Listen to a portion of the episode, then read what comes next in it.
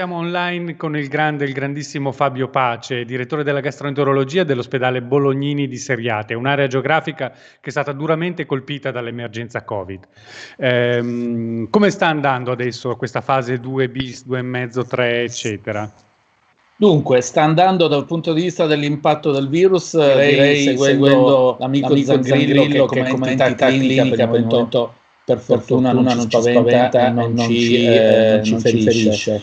Siamo, Siamo in una grande eh, fase di ri, ricostruzione, ripensamento, rimodellamento.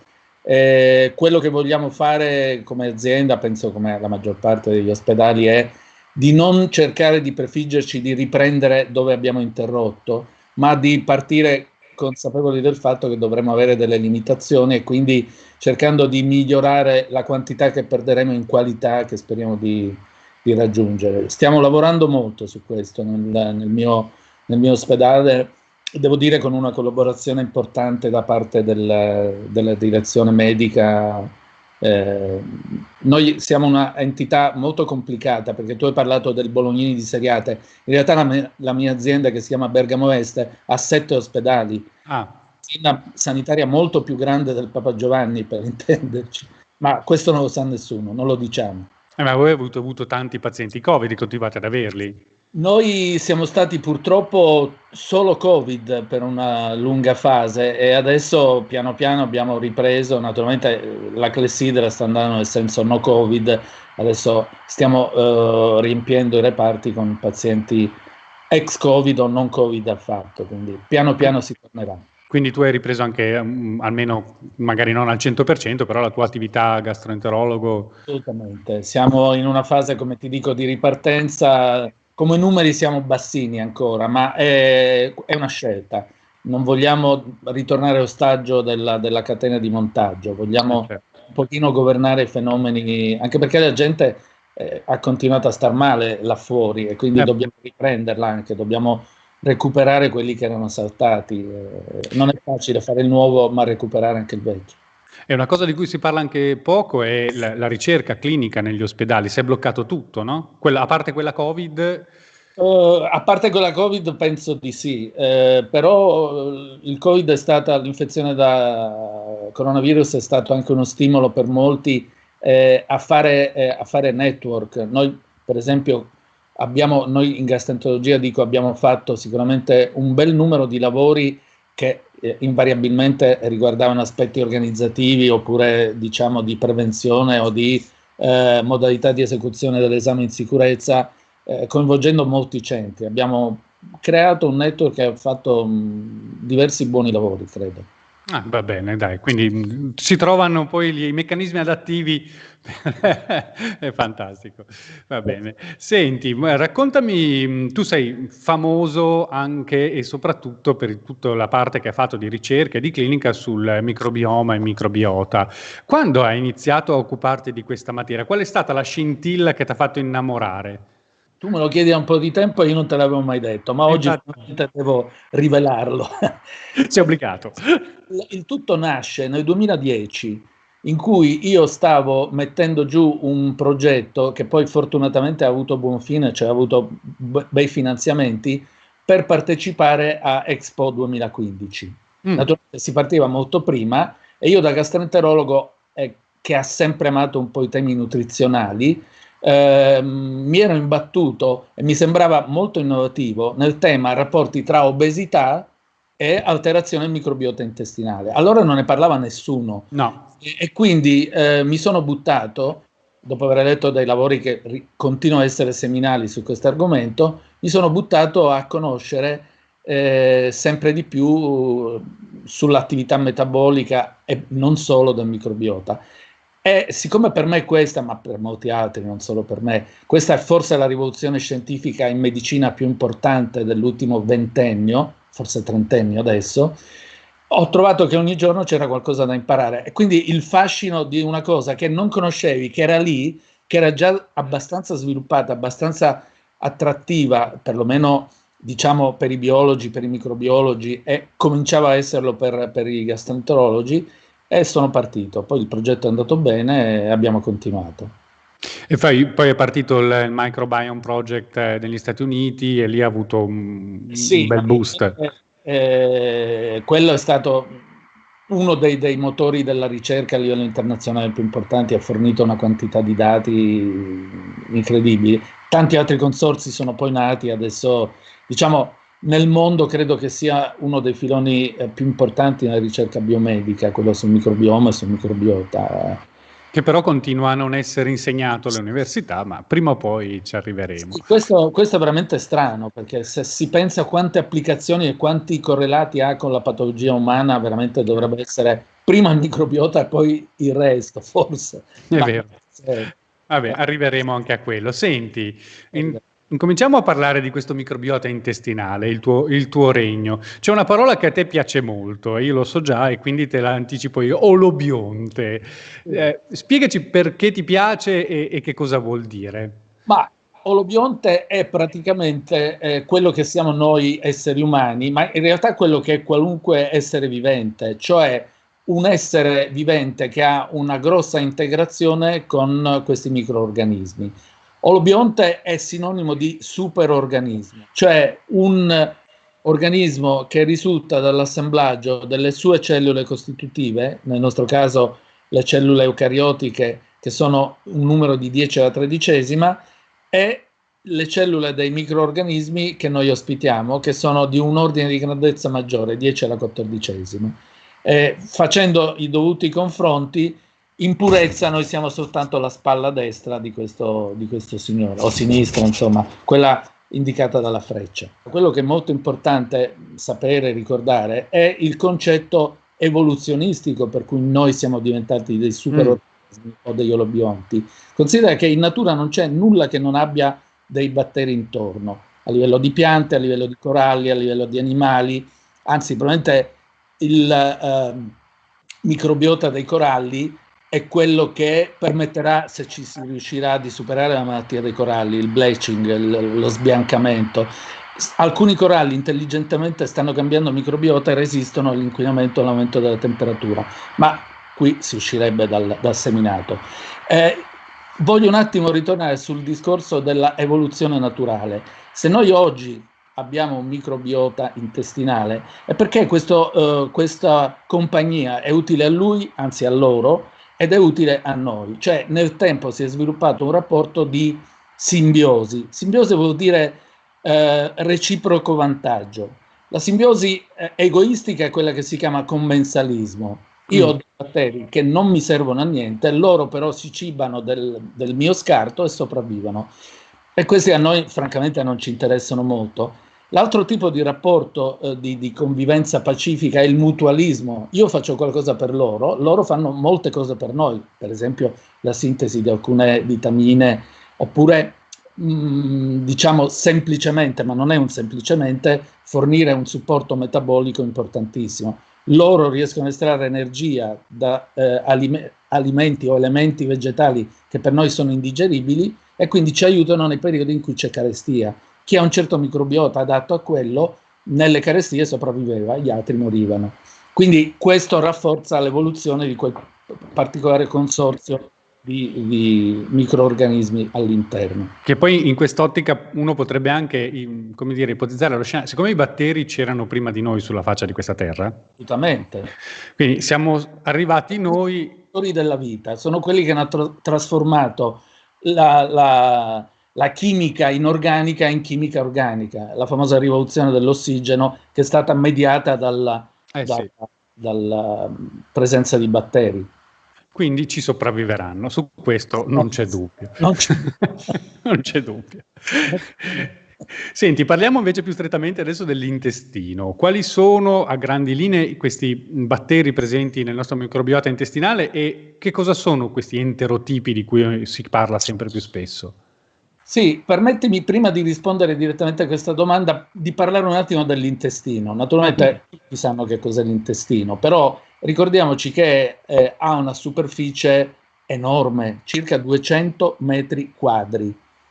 Eh, naturalmente l'intestino ha due funzioni fondamentali. La prima è quella di permetterci eh, l'elaborazione di eh, sostanze che consentono, cioè il metabolismo, quindi la produzione di energia, e l'altra è la difesa dall'esterno, perché se tu hai duecento metri quadrati devi avere una barriera che protegge questi duecento metri quadrati. Considera che la barriera epiteliale è, ha uno spessore di qualcosa come dieci micrometri, micron, quindi eh, è veramente molto piccola la eh, difesa.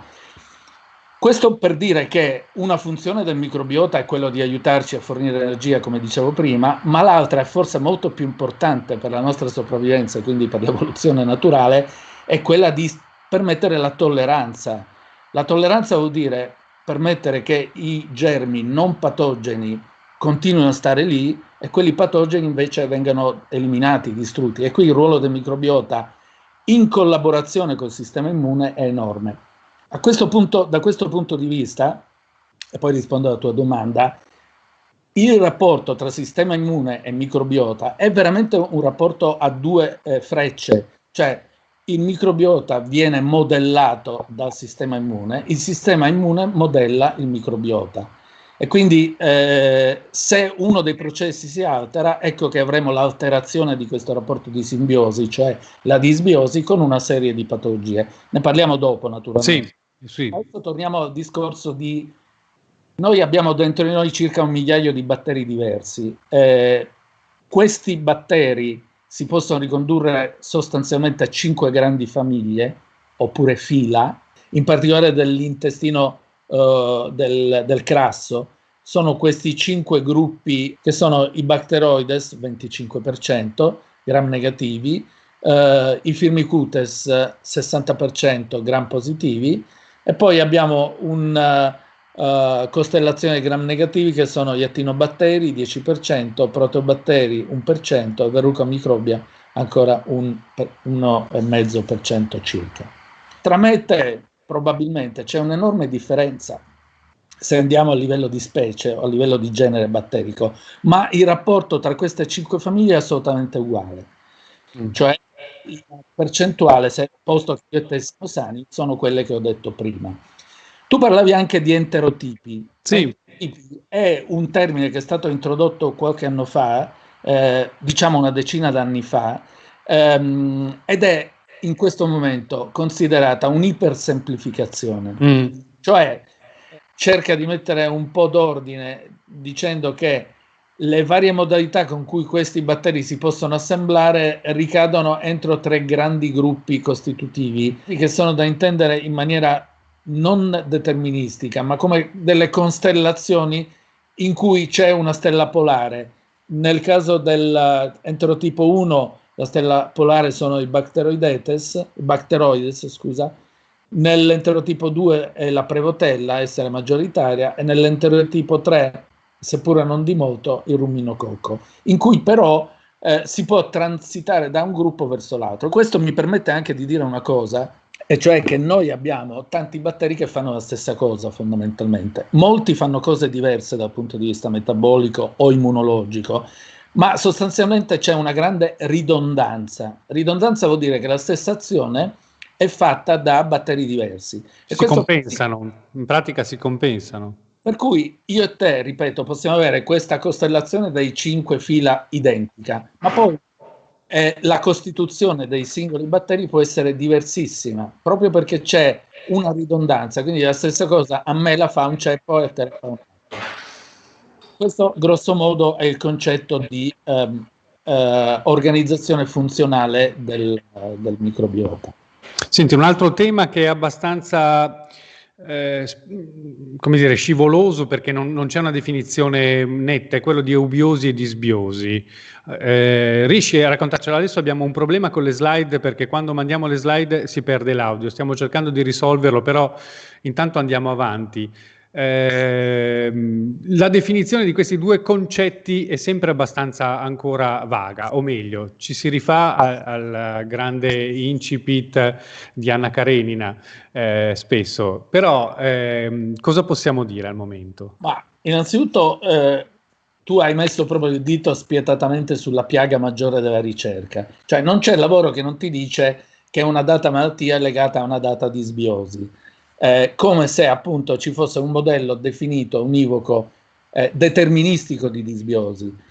Eh, mentre l'eubiosi è una, cioè un rapporto omeostatico in cui il, il nostro microbiota è sostanzialmente in una situazione di equilibrio, si dice metastabile, eh, equilibrio vuol dire metastabile che sostanzialmente è sempre lì, però ci sono delle variazioni, delle fluttuazioni che dipendono per esempio dalla dieta, per esempio da un uso di antibiotici, per esempio da uno stress psicofisico, ma poi c'è la tendenza a tornare all'equilibrio. Quindi l'omeostasi o eubiosi è abbastanza facilmente definibile, è una situazione statica. La disbiosi è una situazione in cui è avvenuto un cambiamento dell'equilibrio, è cambiamento dell'equilibrio che si mantiene, tende a mantenersi, ma non bisogna pensare che ci sia un'unica disbiosi, proprio come dicevi tu. Tutte le famiglie felici sono uguali, ma ogni famiglia infelice è infelice a modo suo. La disbiosi ognuno ce l'ha in un modo diverso.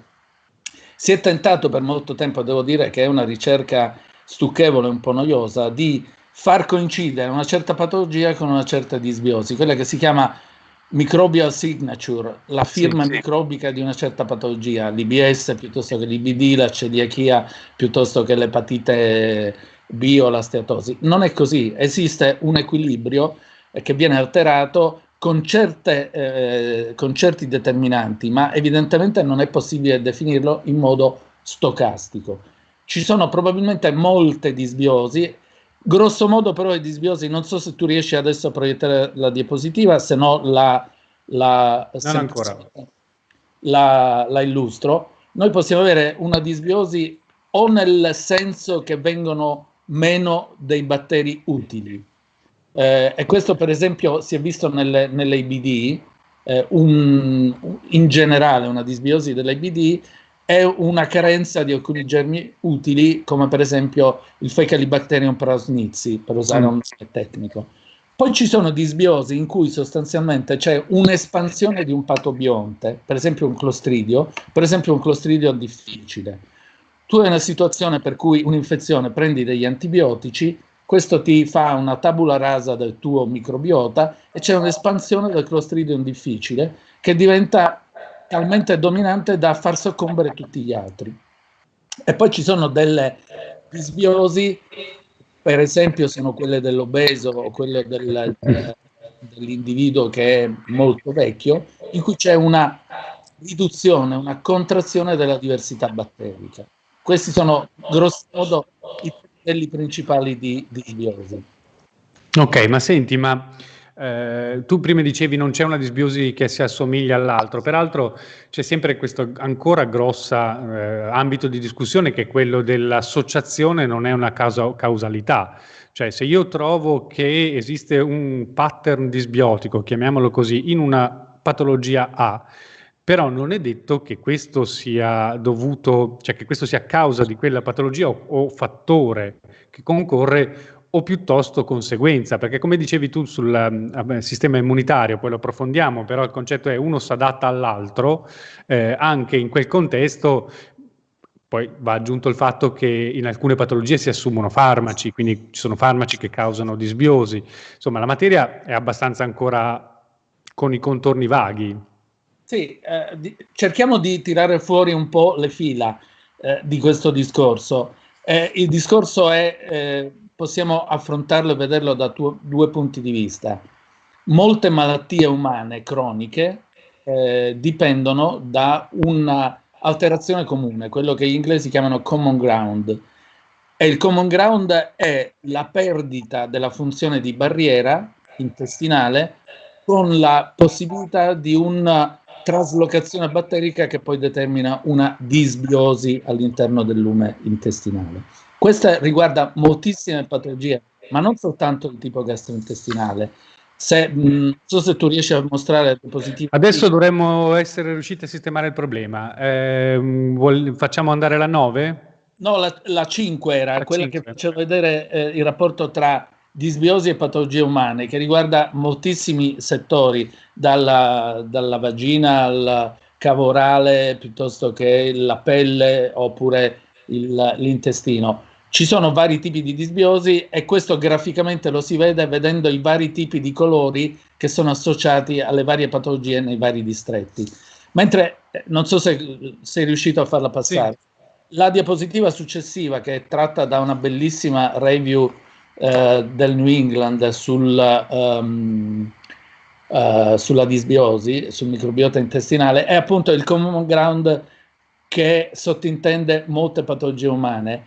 Nel, nel riquadro in basso a sinistra si vede che c'è una perdita della funzione di barriera con un indebolimento mm. di quelle che sono le barriere, eh, le, le giunzioni intercellulari o lo strato di muco che ricopre le cellule epiteliali intestinali, e quindi la possibilità che ci sia una traslocazione batterica. I batteri che dovrebbero stare all'esterno invece sono all'interno del lume e determinano poi infiammazione, eh, determinano patologie eh, di gravità crescente se lo stimolo infiammatorio non viene spento.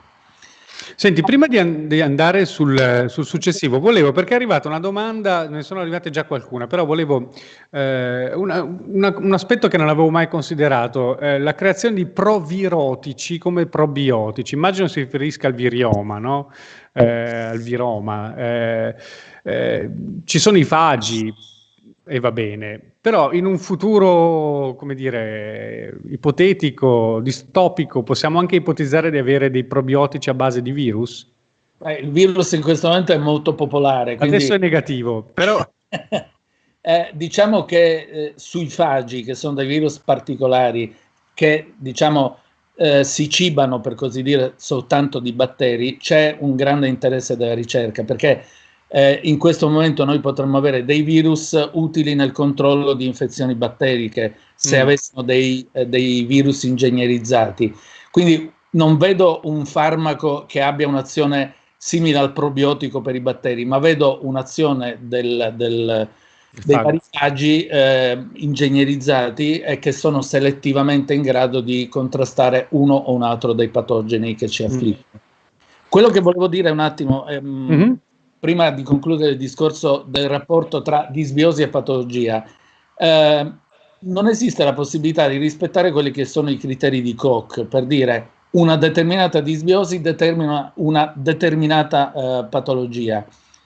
Cosa voglio dire? Che esiste una catena di fattori che parte dalla disbiosi e che alla fine genererà eh, patologia. In certi casi il percorso è molto breve, per esempio... L'espansione di eh, Clostridium difficile dopo l'uso di antibiotico dà una patologia e lì ci si ferma. In altre situazioni invece è necessario che una serie di fattori concorrono, altri aggravano questa situazione e finalmente si realizza la patologia. Quello che come schema trovate nella diapositiva sette, in cui eh, si vede che i fattori che inducono la disbiosi in effetti sono eh, fattori che riguardano l'alimentazione, nutrienti, l'uso di farmaci, Eh, la mh, barriera intestinale e l'azione del sistema immune, e a loro volta c'è un'interazione che può essere legata allo stress ossidativo, appunto all'intervento dei fagi eh, o a alcuni farmaci inventati dai batteri che si chiamano batteriocine. Mm. Quindi mi permetto di dire che tutti i nostri antibiotici in realtà sono copiati dalla natura, cioè erano in realtà dei farmaci già inventati dai batteri, e questo è il motivo per cui molti sono in grado di contrastare eh, gli antibiotici, perché sono dei meccanismi che già esistevano. Il penicillum. Esattamente. E poi si arriva dalla disbiosi alla patologia con una catena che può essere di varia lunghezza eh, e di varia forza di relazione causale. Spesso abbiamo... una patologia che è associata a una disbiosi, in molti casi noi non sappiamo se questa associazione ipoteticamente è anche al contrario, cioè che quella patologia ha determinato quel de quella determinata disbiosi. Eh. Bisogna stare un po' attenti. Sì, è un po' quello che succedeva vent'anni eh, fa, quando ci fu il boom della genetica, per cui c'erano gli studi di associazione di qualunque, ma scoperto il gene della schizofrenia, scoperto il gene di, di là qualunque, eh, grandi entusiasmi, poi stringi il campo della ricerca, vai a vedere, verificare i rapporti e vengono fuori cose interessanti. Però hai detto una cosa verissima, nel senso che quando abbiamo decifrato il genoma abbiamo detto adesso avremo la chiave per governare qualunque patologia, in particolare quelle genetiche, ereditarie. In realtà poi si è scoperto che la grandissima maggioranza dei geni o è silenziosa o codifica delle proteine che codificano eh, poi lo spegnimento e l'accensione dei geni, e quindi la catena è veramente molto lunga e spesso ce ne vogliono molti di geni per fare una, una malattia, o moltissimi. Eh sì. Va bene, sistema immunitario, il tuo cavallo di battaglia. Il sistema immunitario è sicuramente, insieme alla, eh, diciamo, alla nutrizione, quello che ci permette di sopravvivere, perché se il nostro sistema immunitario, ovviamente siamo, non siamo in grado di, eh, di fare un passo dopo la nascita. Come dicevo prima, tra microbiota e sistema immunitario c'è una relazione eh, che è duplice, perché l'uno governa l'altro, in un circolo che si automantiene per tutta la vita, o meglio, che va un pochettino rarefacendosi con l'invecchiamento, quando avviene quel fenomeno contemporaneo di riduzione della diversità batterica e di immunosenescenza. Mm. Eh, eh, cioè il nostro sistema immune in qualche modo si va lentamente spegnendo e contemporaneamente il nostro microbiota va riducendo di diversità e di ricchezza. E in qualche modo si potrebbe anche vedere una relazione non soltanto casuale tra questi due fenomeni eh no. quantitativi, probabilmente c'è un forte interplay anche qualitativo. Eh, il sistema immune sicuramente eh, è eh, fondamentale, perché Ehm, attraverso i suoi due tempi, che sono quello della risposta eh, innata e quello della risposta adattativa o acquisita, permette di finalizzare il, il, diciamo, il processo di difesa o di tolleranza. In estrema sintesi, noi abbiamo, ritornando a quella immagine della nostra barriera intestinale, questa è la diapositiva nove, non so se tu ce l'hai adesso. Sì, adesso la mandiamo. Abbiamo una parte sinistra che illustra che cosa avviene eh, a me e a te in questo momento. Siamo in una situazione di omeostasi, abbiamo il nostro eh, lume intestinale, siamo per esempio a livello del colon, abbiamo uno spesso strato di muco sopra le cellule epiteliali. In questo strato di muco alcuni batteri transitano e altri si fermano aderendo a delle glicoproteine che costituiscono questo muco. In realtà la porzione più esterna ospita i batteri, quella più interna, quella più vicina alle cellule epiteliali, è probabilmente sterile in condizioni normali, è inattaccabile mm. ai simpatici batteri. Le cellule epiteliali sono unite l'una all'altra con delle giunzioni strette, le tight junction. Come tutti sappiamo, il nutrimento principale per le cellule epiteliali non è quello che mangiamo, ma il prodotto di elaborazione Eh, della fibra vegetale da parte dei batteri, cioè con la produzione di acidi grassi a catena corta, S C F A, short chain fatty acids. Se noi mangiamo poca roba vegetale, la funzione e la nutrizione dei nostri epiteliociti è deficitaria, e anche le giunzioni strette non sono così strette. Tra queste giunzioni strette si allunga questa protuberanza della cellula dendritica. La cellula dendritica è una cellula che ha questo, questa specie di, di braccio che sente quello che avviene, o periscopio se vuoi, che sente quello che avviene al di fuori dello strato epiteliale, sopra lo strato epiteliale, ha dei recettori che si chiamano Toll-like receptor, cioè recettori che mh, campionano quello che passa lì, e campionano sia i germi eh, per noi utili, i non patogeni, verso i quali c'è tolleranza, che invece i patogeni. I patogeni hanno per fortuna una loro carta d'identità, producono dei prodotti che si chiamano P A M P, cioè pathogen associated uh, uh, proteine mucosali, e questo determina il fatto che il Toll-like receptor della cellula dendritica riconosce che qualcosa non va bene e a questo punto si attiva.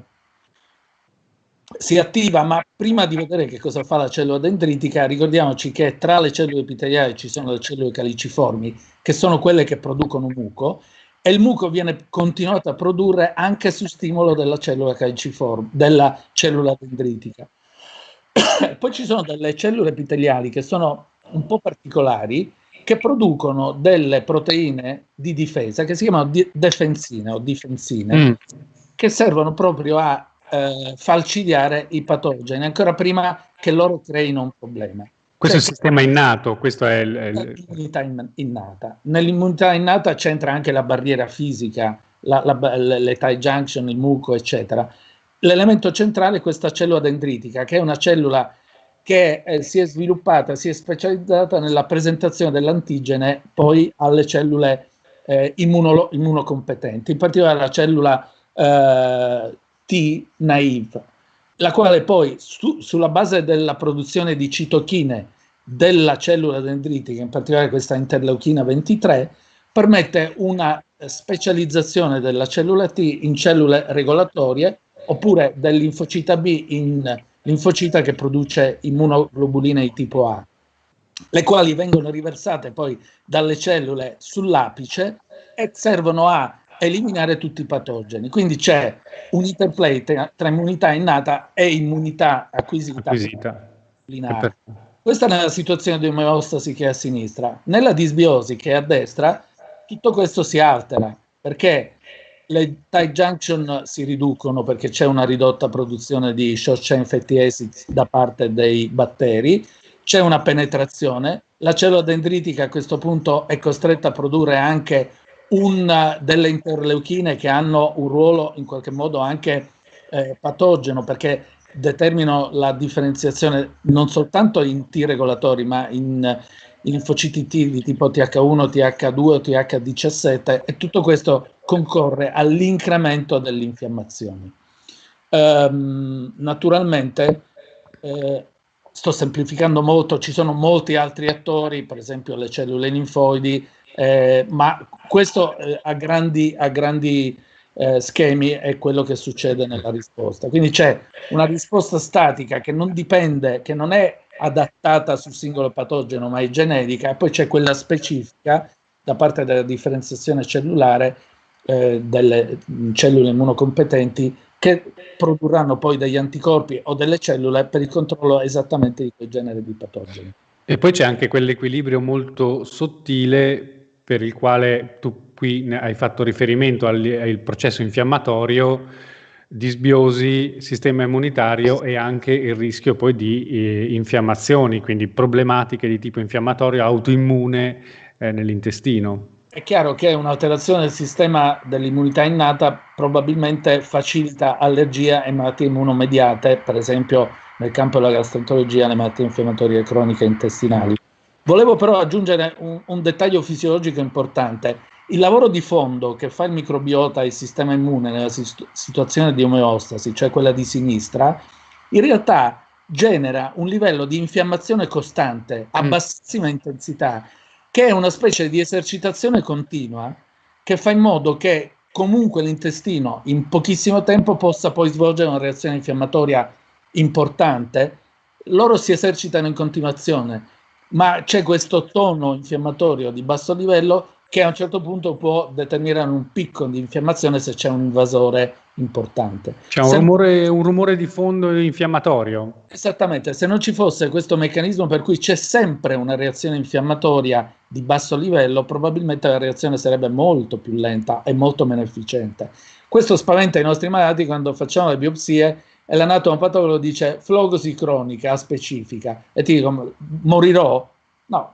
Flogosi cronica specifica, dopo che hai tre giorni di vita, ce l'hai per definizione. Prima non ce l'hai perché non mangiavi, poi cominciate a mangiare, quello che mangi non è sterile, quindi scatena una reazione di questo genere, di infiammazione di basso, di basso livello. Senti, siccome tu sei un appassionato anche di evoluzione, ehm, non è curioso che a livello evolutivo noi, il nostro sistema di difesa principale verso patogeni, verso... è legato proprio all'esistenza, all'esistenza in condizioni particolari di batteri e virus e protozoi e tutti quelli che ci stanno nell'intestino. Cioè, evolutivamente noi per le difese dipendiamo da loro. I, i topini germ free sono indifesi. Ma questo è un meccanismo che la natura adotta immancabilmente per risparmiare. Eh, quando noi dobbiamo risparmiare sul piano metabolico, eh, chiediamo ai Firmicutes di ricavarci il dieci per cento dell'energia dalla cellulosa. Quando noi vogliamo risparmiare sulla, eh, tollera- sulla difesa verso l'esterno, ripeto, abbiamo duecento metri quadri di mucosa e abbiamo qualcosa come dieci alla dodicesima batteri per ogni centimetro cubo di sostanza intestinale, di materia eh, intestinale. Quindi Siamo attaccati in una maniera incredibile. La nostra fisiologia è di essere così. Abbiamo sviluppato questo rapporto per cui sfruttiamo loro per far fare parte del lavoro, eh, del lavoro sporco ai nostri batteri. La colonizzazione microbica iniziale nel bambino è quella che determina il modello, che lo shaping del sistema immune, e questo durerà tutta la vita. Quindi noi siamo diventati così evoluti che abbiamo permesso alla natura, attraverso la colonizzazione microbica che avviene attraverso il pasto, eh, di fare in modo che loro determinino come funzionerà il sistema immune. Quindi è vero che dipendiamo da loro, però con una fortissima supervisione da parte nostra. A me una, una delle cose che a me è sempre piaciuta, cioè che mi ha colpito molto quando l'ho letta, è il fatto che nel latte materno ci sono questi oligosaccaridi acca emme o, che sono, eh, che noi non, non abbiamo gli enzimi per digerirli, servono a aumentare la componente di bifidobatteri nel neonato, perché i bifidobatteri poi sono quelli che poi a livello intestinale eh, favoriscono lo sviluppo quantomeno del sistema immunitario. Però è come se l'evoluzione avesse, come dire, sono loro che ci hanno fatto cambiare il gene della mamma, del mammifero che produce il latte, per fare in modo che producano qualcosa che per loro, che poi è utile anche per noi. Sì, tieni presente che quelli che si chiamano acca emme o, Human Milk Oligosaccharides, ce l'ha solo il latte di mamma eh, Homo sapiens. Umano, sì. Noi possiamo far crescere bene il nostro bambino se lo allattiamo al seno. Se il bambino non è allattato al seno, non avrà questa enorme esplosione dei bifidobatteri di cui tu parlavi, che è la fisiologia, ma probabilmente avrà una espansione più dei germi della cute della mamma, se è nato per esempio da parto eh, cesareo, oppure se viene allattato col biberon, piuttosto che eh, la, la crescita legata agli acca emme o. Se tu mi dai la diapositiva dieci, concludo sì. Il discorso sul um, sistema immune, soltanto per far vedere quei pallini azzurri, quei ovali azzurri, per dire ogni ceppo batterico, ogni famiglia batterica contribuisce in un modo specifico al mantenimento della, della eh, omeostasi intestinale. E cosa voglio dire con questo? Che probabilmente in futuro, rica ricalcando la natura, noi avremo degli immunobiotici, cioè dei probiotici particolari, che mimando l'azione di particolari batteri fisiologicamente presenti nel nostro intestino, permetteranno di sviluppare una determinata funzione e non un'altra, per esempio l'induzione di T-regolatori, oppure il miglioramento della, eh, delle tight junction, della barriera intestinale. Questo è molto importante, perché al momento i probiotici funzionano un po' così, un tanto al tocco, non c'è un'azione così selettiva, ma ci arriveremo, e io penso molto presto. Sì, ci sono tante ricerche adesso che stanno andando avanti su singoli ceppi con delle proprietà che, che sono... Però questa cosa del cocktail, del, dell'equilibrio, ehm, a me fa venire in mente il tema dell'infezione, quindi disbiosi da Clostridium difficile e trapianto fecale, trapianto di microbiota, che come dire, è come un spegni e riaccendi il computer quando ti va in bomba. Sì, il, il trapianto eh, fecale è stata una cosa meravigliosa, eh, un'esperienza veramente eh, interessantissima. Tra l'altro era già presente storicamente, c'era già una... Ma al di là di questo, insomma, pochi anni fa, con uno studio molto ben fatto, si è dimostrato che nella infezione da Clostridium refrattaria al trattamento con antibiotici, il eh, trapianto di un da parte di un donatore sano della flora batterica intestinale, o dall'alto o dal basso col coloscopio, eh, era talmente eh, utile che lo studio venne interrotto a metà, perché c'era un eccesso di eh, successo nel braccio trattato col trapianto fecale. Si è sperato da quel momento che il trapianto fecale fosse una specie di super probiotico per quasi tutte le malattie. Non è così. No. Al momento non è così, non, non è andata come, come speravamo.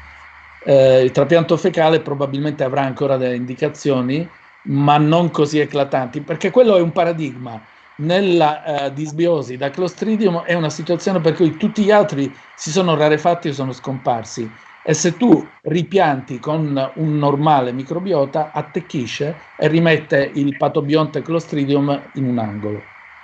Vole- c'era anche una slide su questa cosa del, del trapianto, la undici. La undici, sì, appunto, fa vedere come le due colonnine in alto, che era il trapianto in una singola somministrazione o in più di una somministrazione, era larghissimamente superiore al trattamento a quel tempo convenzionale, cioè la vancomicina o la vancomicina col lavaggio intestinale.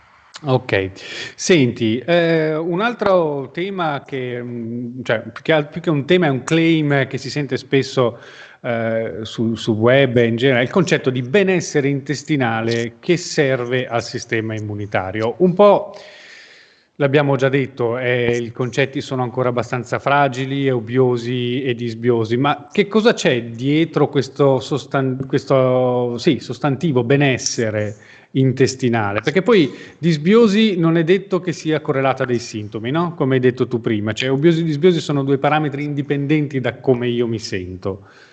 Ma eh, io avevo una diapositiva che un po' graficamente vorrebbe darci la spiegazione, ed è, se vuoi, anche un eh, ritornare al concetto di simbiosi e di commensalismo e parassitismo. Benessere intestinale è quando noi siamo nella situazione tutta a destra, in cui abbiamo un microbiota che è quello giusto e in cui i patobionti sono eh, nell'angolo e non riescono a espandersi. Ma eh, se c'è uno stress, una situazione anche psicologica probabilmente, alimentare, antibiotici, eh, un, una malattia grave, un, un, un incidente, è possibile che ci sia questa espansione dei patogeni e questa perturbazione con crescita, e quindi lo spostamento verso sinistra nella, nella diapositiva. È interessante che ci sono dei patogeni che sono eh, dei batteri buoni e dei batteri cattivi, che sono o degli stabilizzatori o dei patogeni keystone, cioè miliari, che pur essendo pochi di numero fanno un sacco di bene o un sacco di male, a seconda se sono nel verde o nel rosso. Adesso non entriamo nel dettaglio, ma spesso la dibiosi è, la disbiosi è una specie di eh, frullare d'ali in Amazzonia che determinano la pioggia a New York. Fanno moltissimo danno, anche molto lontano da lì. Senti, eh, mi, mi è arrivata una domanda che mi fa agganciare, eh, la domanda è sui cosa ne pensi tu dei tindalizzati, però io vorrei inserirla a questo punto in un contesto più ampio, cioè come modulazione di questo crosstalk, di questo dialogo tra microbiota intestinale, batteri e sistema immunitario. Quali sono, come dire, i driver che abbiamo, le armi, eh, gli strumenti? Ci sono, c'è la dieta? I, i postbiotici o tindalizzati, i probiotici. La dieta è sicuramente il modellatore più importante del microbiota intestinale. Faccio qui i due esempi estremi. Eh, l'introduzione di un pasto vegetale o di un pasto ricco di proteine animali ha un effetto immediato sul microbiota che è drammatico, nel senso che è una modificazione qualitativa e quantitativa enorme. Per quantitativa intendo per esempio il fatto che se tu fai un pasto molto grasso, ricco di proteine o di grassi animali, immediatamente finito il pasto hai una traslocazione di questo prodotto dei gram negativi, che si chiama lipopolisaccaride, L P S, detta anche endotossina, che fa un male devastante per il nostro organismo. Viceversa, se fai un pasto ricco di fibre vegetali, il tuo intestino è contento, ti ringrazia perché hai prodotto tanti acidi grassi a catena corta. Eh, poi ci sono naturalmente i prebiotici, ma che rientrano nel discorso alimentare perché molti prebiotici sono in realtà delle fibre, e poi ci sono i, post, i, scusa, i probiotici. I probiotici non sono altro che dei batteri che danno soltanto buoni effetti, quindi prendono dalla eh, nostra fisiologia del microbiota eh, soltanto le azioni positive. Le due grandi famiglie sono naturalmente i lattobacilli e i bifidobatteri. Ce ne sono anche altri, stranamente anche dei gram negativi, per esempio l'Escherichia coli ha un esempio di probiotico molto importante, e le funzioni dei probiotici sono probabilmente proprio tutte quelle che fa in bene il nostro, eh, il nostro microbiota intestinale, quindi il mantenimento della barriera intestinale, il metabolismo energetico, la detossificazione per esempio dagli xenobiotici, cioè dai veleni, tra i veleni metto anche i farmaci. Noi arriveremo a una farmacologia personalizzata in cui in base al tuo microbiota io ti do questo o quest'altro di farmaco a questo o quest'altro dosaggio, quella che si chiama la precision pharmacology che dipenderà dallo studio del microbiota.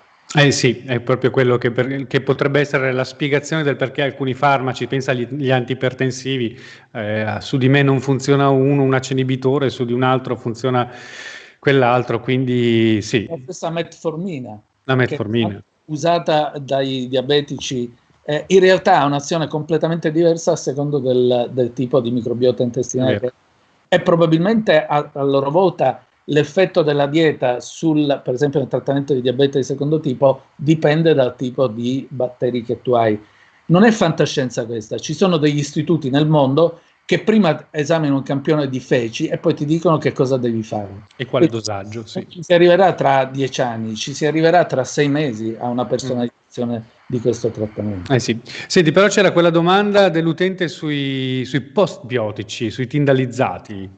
Sì, eh, diciamo che questa è una modalità di delivery del, del probiotico che si è dimostrato interessante. Eh, postbiotico vuol dire che tu non stai dando l'intero batterio, stai dando delle porzioni significativamente eh, funzionanti del batterio attraverso un processo chimico o fisico come la tindalizzazione, eh, ottenendo più o meno gli stessi effetti. Eh, Vorrei dire che la tindalizzazione probabilmente non è eh, un sistema che si può eh, utilizzare per tutti. Per esempio ci sono dei, mh, nel processo di elaborazione dei probiotici, eh, il fatto di eh, avere dei probiotici assolutamente anaerobi è difficilissimo. Da, lì per esempio la tindalizzazione ha un grosso senso. In altri casi non c'è bisogno, è soltanto un costo aggiuntivo. Poi è arrivata una domanda su: esistono casi in cui i patogeni diventano utili? Prima hai citato l'Escherichia coli come probiotico. Sì, sì, questo si chiama Escherichia coli in Isla millenovecentodiciassette ed è l'unico gram negativo tra i probiotici ed è l'unico Escherichia coli che ha un ruolo, eh, ma non è un patogeno che si è pentito. Non è un patogeno, sì, è, è vero. Un, un patobio, anzi è un... un commensale fondamentalmente, scoperto da questo signor Nisle, che era un odontoiatra eh, svizzero, che vide che nella prima guerra mondiale eh, le feci dei soldati che non morivano di salmonellosi o di cicellosi avevano una elevatissima eh, componente di Nisle. È il probiotico più antico, è usato tutt'oggi nel mantenimento della colite ulcerosa ed è riconosciuta dalla E C O come una terapia valida. Sì.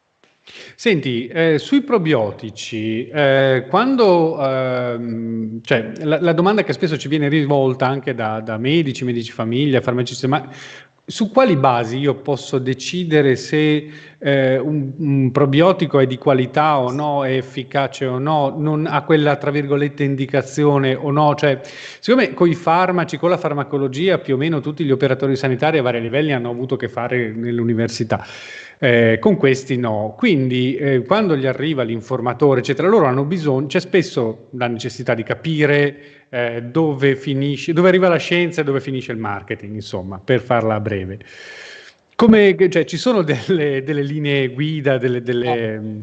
Io ti posso dire come mi comporto io, cioè che cosa tendo a fare, che magari è sbagliatissimo, ma eh, qualcosa devi pur fare quando hai un rumore di fondo così importante.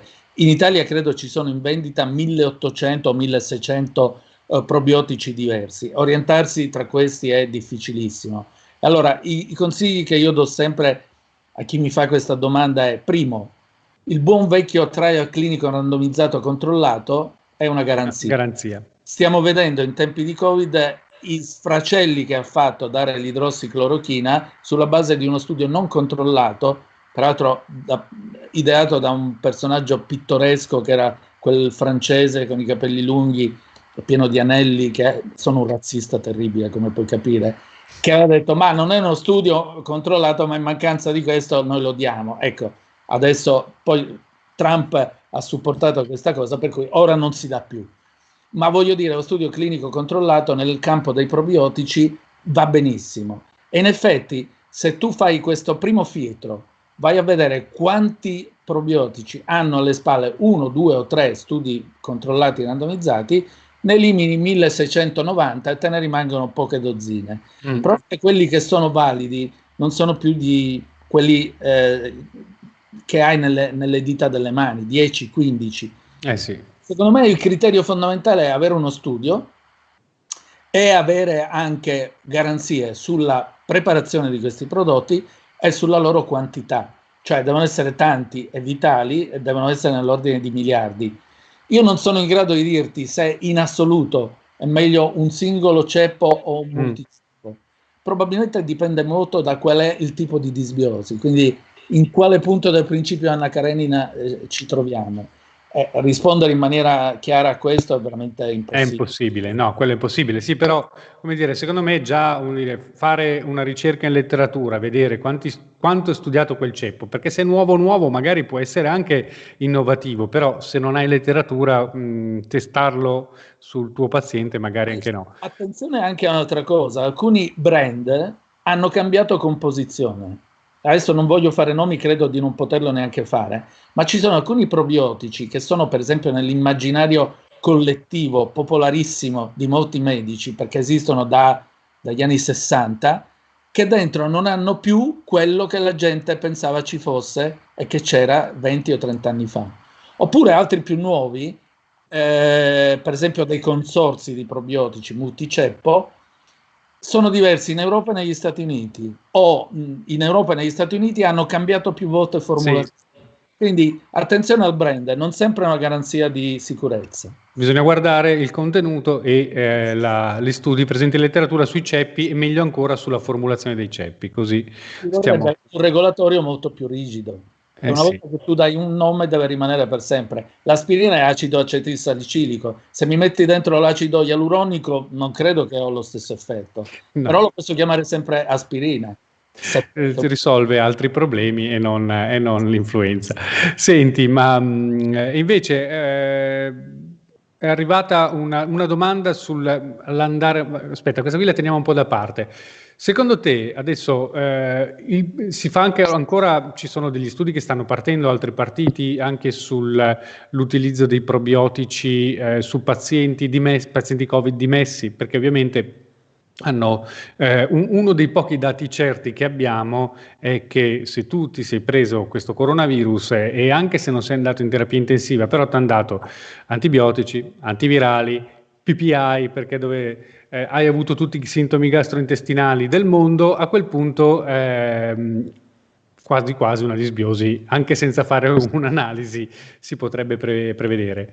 Ma questa malattia in effetti eh, in una percentuale non piccola di pazienti esordisce o si complica con sintomi gastrointestinali, perché il recettore per la penetrazione del virus nelle cellule c'è anche nell'intestino, in particolare nell'ileo, nell'ileo questo A C due. Sì. Eh, primo, molti pazienti avevano sintomi intestinali importanti, eh, molti pazienti erano anziani, eh, gli anziani eh, sono più fragili, hanno una riduzione della biodiversità, Eh, hanno un'alimentazione non buona.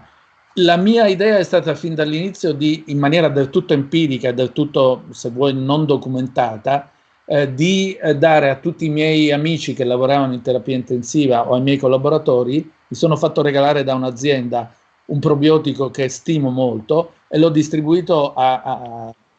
Questo è aneddoto. Quello che sappiamo è che comincia a esserci un'evidenza che in effetti eh, c'è una particolare disbiosi anche qui nel paziente che è affetto da, ehm, da Covid diciannove. In realtà i dati che abbiamo prevalentemente sono su piccoli numeri, su popolazioni che non sono esattamente le nostre. Gruppi italiani stanno lavorando su questo e probabilmente sì. avremo dei dati. Probabilmente quando li avremo non saranno più così utili come se li avessimo avuti per sé. Sperando che non ci sia una seconda ondata in autunno. Chiama San Grillo, lui te lo sa dire. Ah, ok. Allora dopo lo chiamo e me lo faccio dire. Senti, eh, c'è una domanda curiosa. I gram negativi sono sempre cattivi a causa delle L P S? No, eh, però tutti i gram negativi hanno que- nella loro membrana eh, hanno questo eh, lipopolisaccaride o endotossina. E tutti noi fisiologicamente dopo un pasto abbiamo un incremento importante dell'endotossinemia. Si è visto che pazienti che poi hanno una cardiopatia ischemica, pazienti che hanno altre patologie, hanno eh, dei livelli pericolosi di questo L P S e abbiamo visto che l'azione dell'L P S in effetti è di aumentare l'infiammazione a livello locale. Quindi sì, la maggior parte dei gram negativi che crescono, cioè che escono da un ruolo di patobionte ma che diventano patogeni, determinano una elevazione significativa di questa, di questa molecola, che ha un ruolo pro-infiammatorio importante. Eh. C'è anche un, una domanda curiosa, cita anche un, un articolo di letteratura duemiladiciotto che però bisognerebbe andare a vedere, trattamento della cheratite batterica con trapianto fecale, fa riflettere su un microbiota eubiotico che aiuta distretti lontani dall'intestino. La cheratite batterica? Sì. Nel mio campo però. Io... Non lo so, neanche io non ho mai sentito, andremo a, ad approfondire questo studio che ci suggeriscono e poi vediamo di cosa si tratta, però cioè, l'asse intestino-cervello, l'asse intestino-polmone, l'asse intestino-cavo orale, apparato genitoritario, ovviamente sappiamo che mediato dal sistema immunitario o meno ci sono delle connessioni assolutamente con tante parti. Le intenzioni però eh, assolutamente incontrovertibili del trapianto fecale in questo momento accettate a livello internazionale è nel trattamento della eh, infezione refrattaria da Clostridium difficile. Sì, sì, quella è l'unica. Eh, sì. Senti, abbiamo fatto mo molto tardi, eh, no vabbè, arrivano delle domande un po' complicate. Eh, no, questa è interessante, probiotici per la preparazione intestinale per la coloscopia. Questo è un tema, non c'entra col sistema immunitario, però... Noi abbiamo fatto un bel lavoro su questo, che è eh, stato so. pubblicato su una buona rivista, e poco tempo fa abbiamo fatto una revisione di tutta la letteratura. La eh, preparazione intestinale ti dà sostanzialmente diarrea, cioè un flusso importante che ti porta via una quantità significativa di batteri dall'intestino. Questo probabilmente non ha una, una valenza negativa, a meno che tu non soffra di patologie come potrebbe essere la sindrome di intestino irritabile, in cui dopo la preparazione per la coloscopia magari hai tre, quattro, cinque giorni di mal di pancia, borborini o perpetuazione della diarrea da parte di questa disbiosi eh, iatrogena indotta dalla preparazione. Forse bisognerebbe dare insieme alla preparazione dei buoni probiotici. Che potrebbe anche diventare la, come dire, una diagnosi indiretta di intestino irritabile, tu non lo sapevi, hai fatto una colon, non ti... Esatto. Mm. Senti, eh, abbiamo fatto tardissimo ma è stato, il tempo è volato ed è stato super piacevole e, fa, Fabio, sei sempre immenso, quando parlare con te di queste cose è straordinario. Ti ringrazio, spero che si riesca a organizzarne un'altra, magari adesso prendiamo gli spunti dalle domande che sono arrivate e ne costruiamo una ad hoc su quella, sarebbe davvero piacevole e utile. Grazie Massimo. Ciao, grazie a te, buona serata. Buona serata.